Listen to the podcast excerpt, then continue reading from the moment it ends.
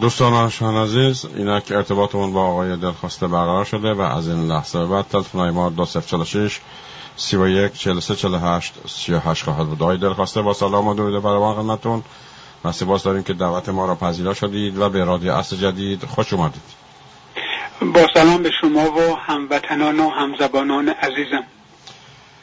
آقای درخواسته موضوعی که خواستیم با شما در میان بذاریم همونطوری که شاهد بودیم بالاخره المپیک 2020 در 21 به پایان رسید.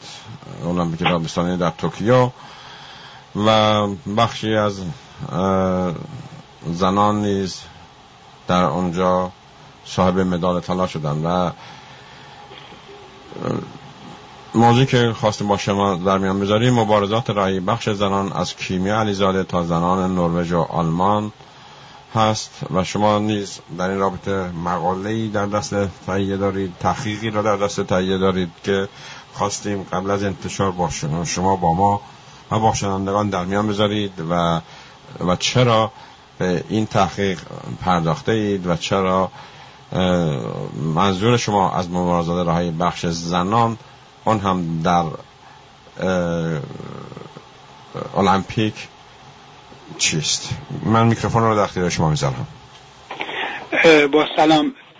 بله من فکر کنم قبل از این یک اصطلاح پیشنهاد خیلی کوتاهی به هموطنان بکنم در رابطه با مراسم محرم و امیدوارم که دینداران ایران فریب زبان آخوندهایی که در ایران برای جان انسانها هیچ ارزشی قائل نیستند. خودشون دو واکسنه هستند. با این وجود از مردم می‌خواهند که بروند برای بیت در مراسم محرم شرکت بکنند. و این گونه سبب مرگ بسیار خود و یا بسیار دیگر رو فراهم فراهم بکنند از رفتن به حسینی ها و مساجد خودداری کنند و تا می‌توانند تمام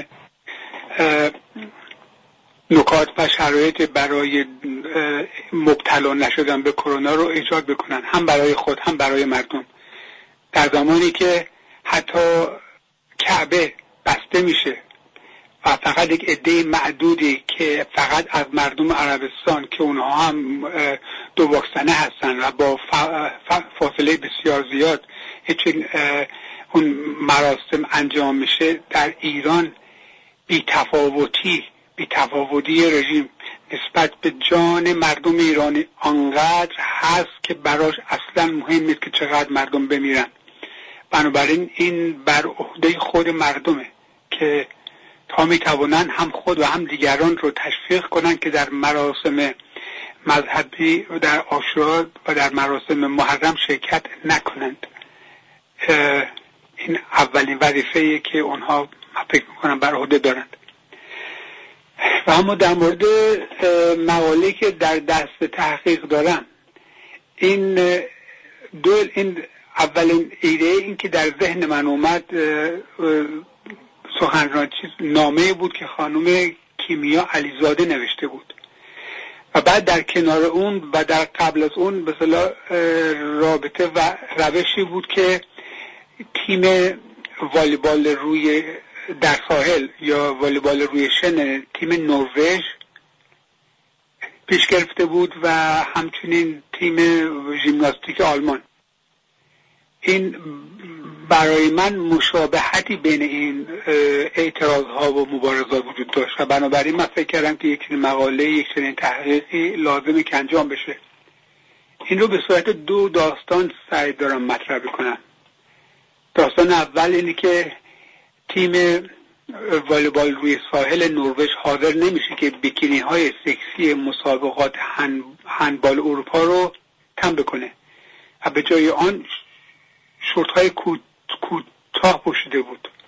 در نتیجه اینکه 1500 یورو جریمه شد.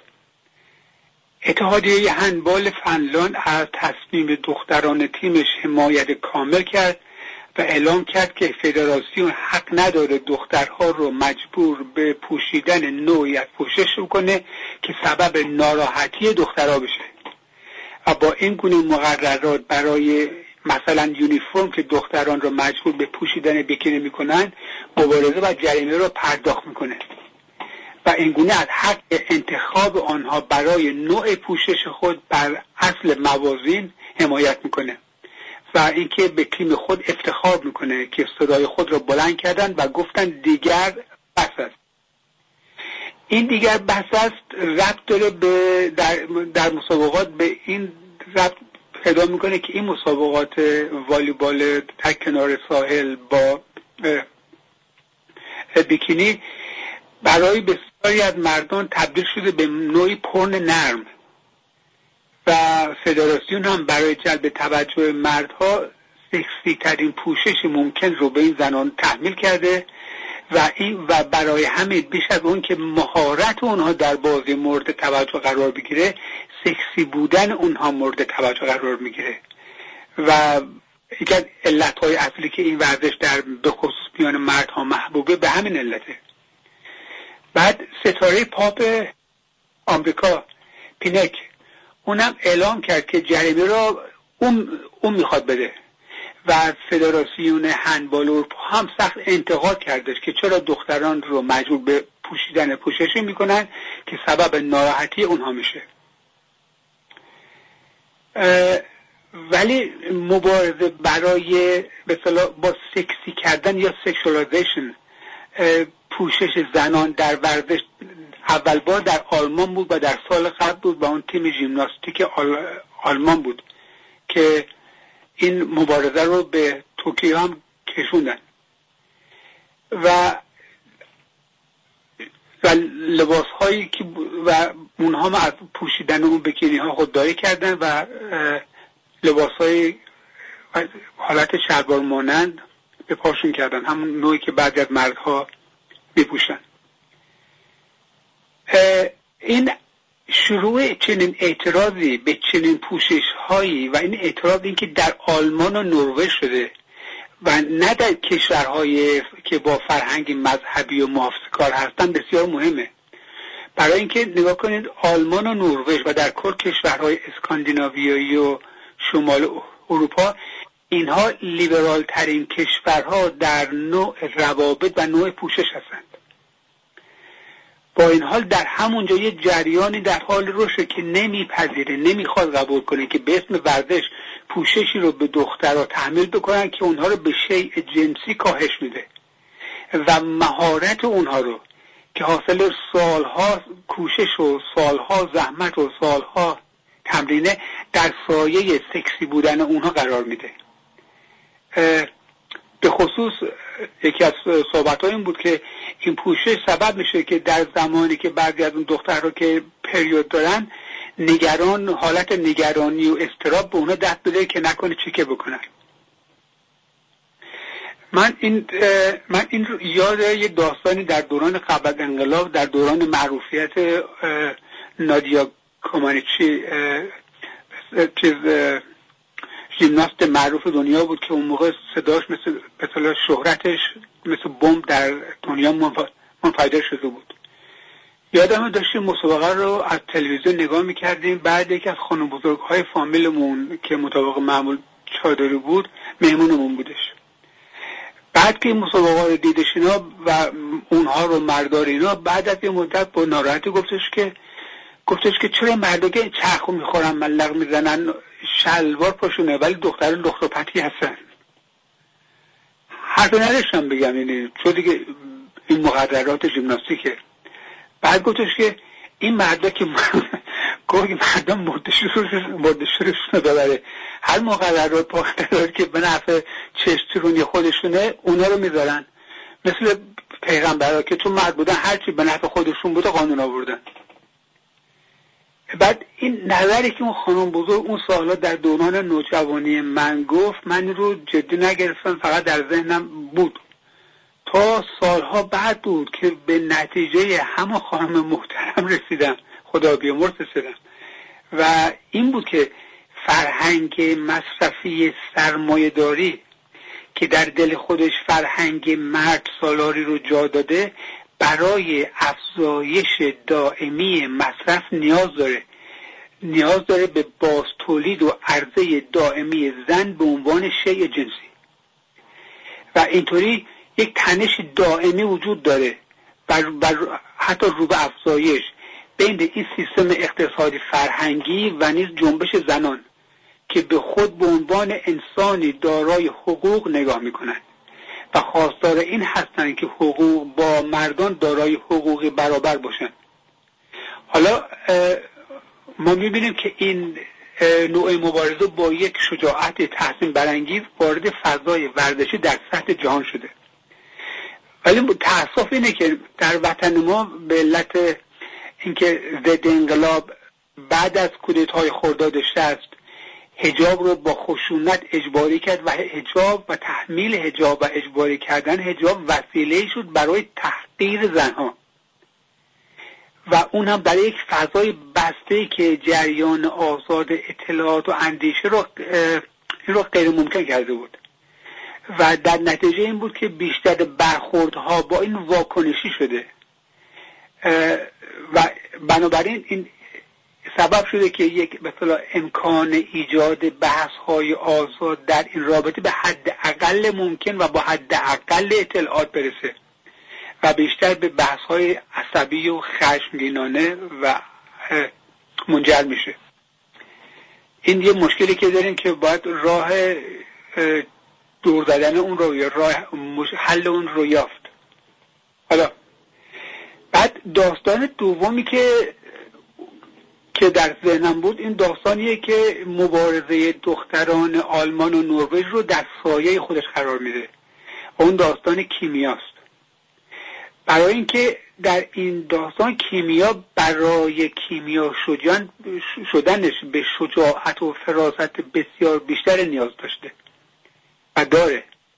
در واقع این داستان رو میشه گفت داستان حماسه سازی زن ایرانیه که نه تنها نگفتن به قدرتی فاسد متظاهر و ریاکار رو در خودش ایجاد کرده بلکه واکنش استبداد تبهکار نشده و کنش مونده.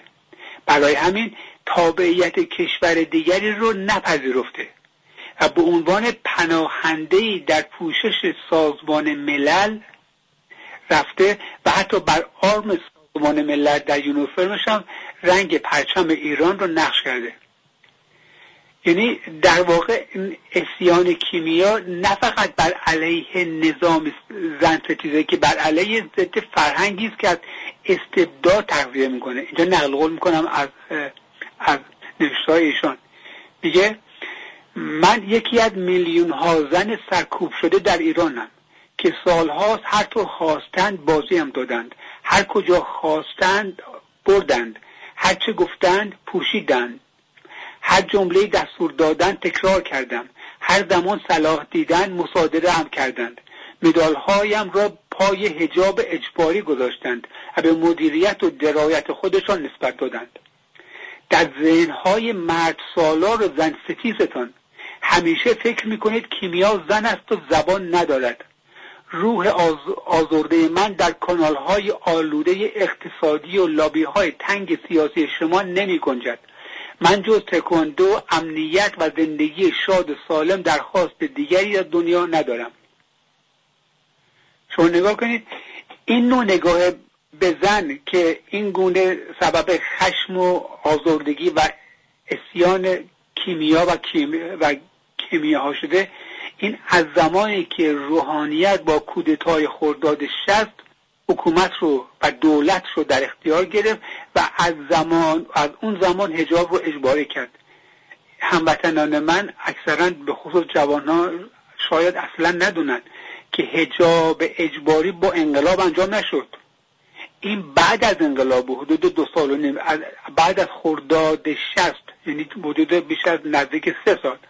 بعد از انقلاب بود که بعد از کودتای خرداد شست بود که و سرنگونی اولین رئیس جمهور از اون زمان اجباری کردن هجاب شروع شد به طور عملی. و این نوع نگاه ریشه در تاریخ داره. ما فکر نکنیم که مثلا فقط با ملاها شروع شده. برای مثلا برای مثال مثلا در جامعه ایران مثلا رژیم پهلوی رو دوره پهلوی رو دوره سلطنت سکولار می‌شناسن. حالا نگاه کن مثلا میگم موقع نوع نگاه تحقیر آمیز باشه فرق نمی‌کنه. شکل مذهبی داشته باشه شکل سکولار واقعیتش یکی هیچ, هیچ فرقی نداره. اینجا مثلا به اون زمانی که محمد رضا که می‌گفت حتی اگر شده به زور ایران رو به طرف دروازه های تمدن بزرگ خواهد برد و خودش رو نماینده ترقی و سکولاریسم در ایران می‌دونست اون هم یک نگاهی چنان حقیرانه به زن داشته که زن رو نه فقط شیع جنسی که موجودی ناتوان فردی خونریز که دستیس کار و شرور می باشد این رو خیلی علنی در مصاحبه با اوریا ناپالاچی گفته. نقل این صحبت که میگم من همشو مستند دارم هم به متن انگلیسیش هم متن هم ترجمه فارسیشو میگه نمی‌خواهم بی ادب معرفی شوم. اما زنان به رغم آنکه قانونا مساوی هستند از نظر توانایی چنین نیستند. مثلا هرگز از بین زنان یک میکلان یا باخ بر نخواسته است. من حتی یک آشپز خوب در بین زنان ندیدم. یا در پاسخ به یه سوال دیگه اوریان فالاچی میگه که شماها منظور زنانه. وقتی که قدرت دارید بدون وجدان هستید. کاترین روسیه رو به خاطر دارید الیزابت اول انگلستان را لازم به یادآوری لوکرس بورژیای شما نیست. یا آن ها و عشقهای پنهانیش شماها دستیس کارید. شماها شرورید. همه شما. اینا حکم عام فتوای عام صادر می‌کنه که همه زنان دستیس کارن همه شرورن هستن. بعد بعد از این البته سوال پیش میاد که چرا در اون زمان شاهی با این نوع نگاه به زنان آزادی حق انتخابات و حق رأی دادن و حق انتخاب شدن عطا کرده بود؟ این پاسخ خیلی قشنگ مثلا چیز خانوم مینو صمیمی که از اعضای کاخ سلطنتی بوده. خودشون در خاطراتش بنویسه اینا. این مسئله حق آزادی رأی به زنها رو چیز جز شوخی نمی‌دونه. باز اینجا نقل قول می‌کنم. میگه موقعی که میشنیدم ما در کشور از آزادی حق رأی برای انتخاب وکلای مجلس برخورداریم و یا می‌گفتند زنان با استفاده از آزادی اعطا شده می‌توانند در انتخابات شرکت کنند بلافاصله این سوال به ذهنم میآمد. که اصولا وقتی ساواک همه نمایندگان مجلس را برمیگزیند چگونه امکان دارد کسی مسئله وجود حق رأی آزادی و کسی مسئله وجود آزادی حق رأی را باور داشته باشد؟ در واقع نگاه کنید در فرهنگ سنتی و سنتی مذهبی و یا در فرهنگ حتی فرهنگ سکولار قبل وقتی پرده ها و لایه ها رو به کنار بزنیم و اندیشه راهنمای اینها رو ببینیم می‌بینیم که اینها واقعا در واقع هر دو به زن به عنوان شیء جنسی نگاه می‌کنن. و ارزش و زن رو از این طریق ارزشیابی می‌کنند. این جنبش میتو این جنبش اعتراض به استفاده سیستماتیک جنسی و آزار و اذیت های جنسی به زنانه که در بالاترین سطوح هم انجام شده و انجام میشه. حالا این وقتی لایه ها رو که به کنار بزنیم می‌بینیم که تفاوتش فقط اینه که تو فرهنگ های سنتی برای این باورن که این شیء جنسی باید پنهان باشه و در فرهنگ های سکولار میگن باید در معرض دید جامعه قرار بگیره و قضاوت بشه.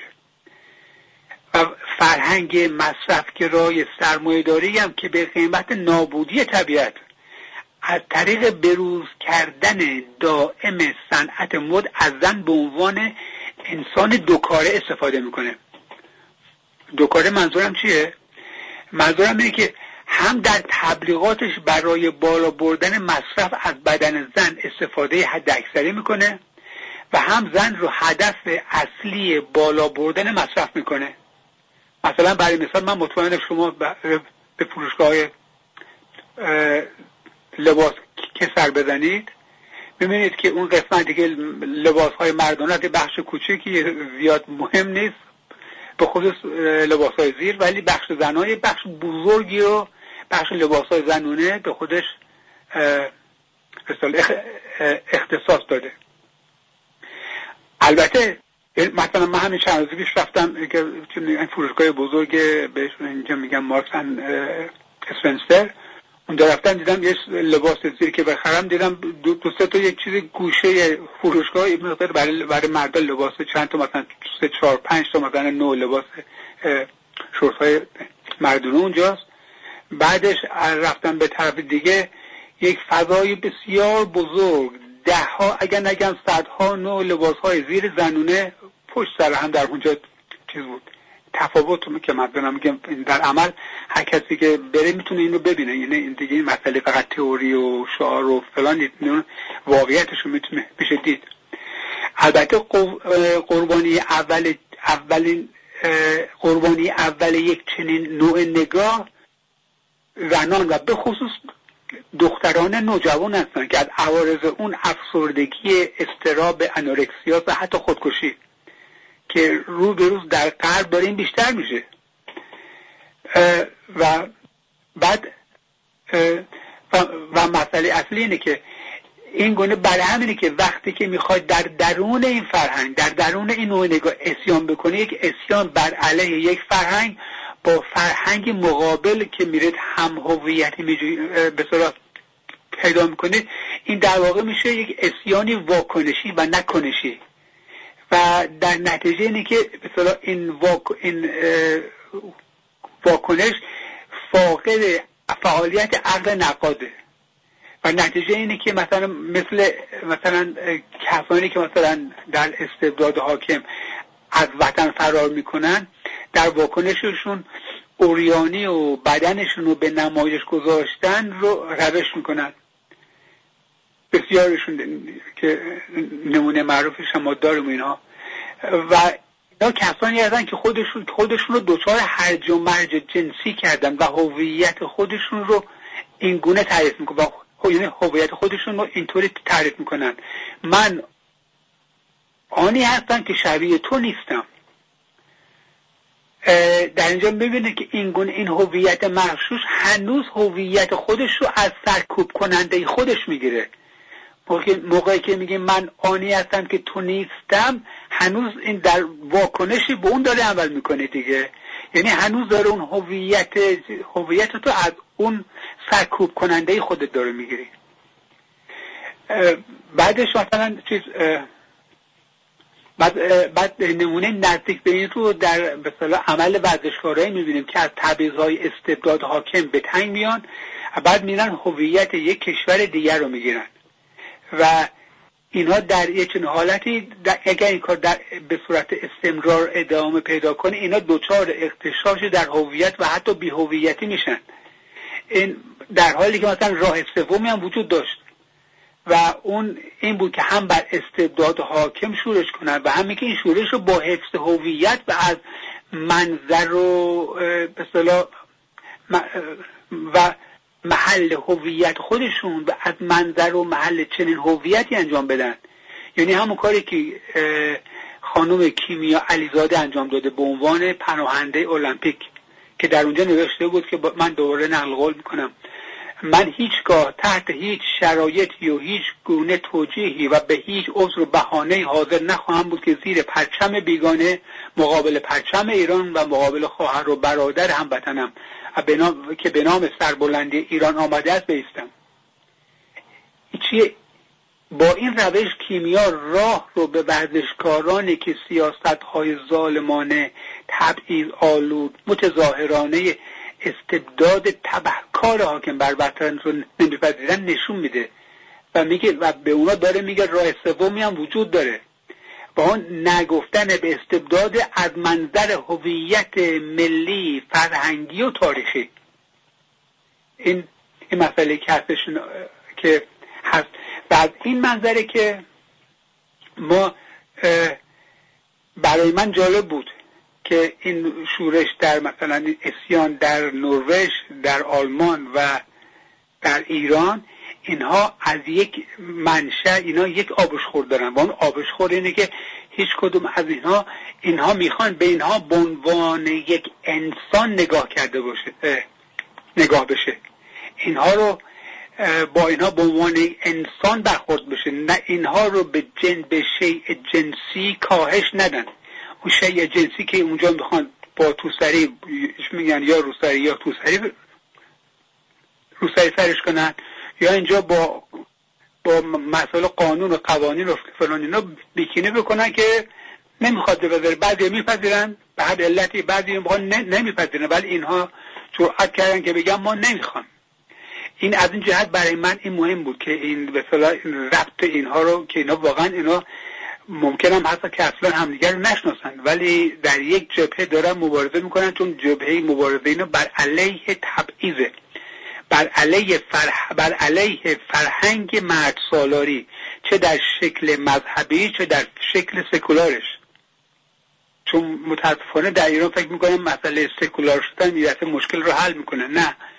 سکولار شدن یک نوع, یک نوع, یک نوع تا اندیشه راهنماش از قدرت تحول پیدا نکنه به طرف آزادی.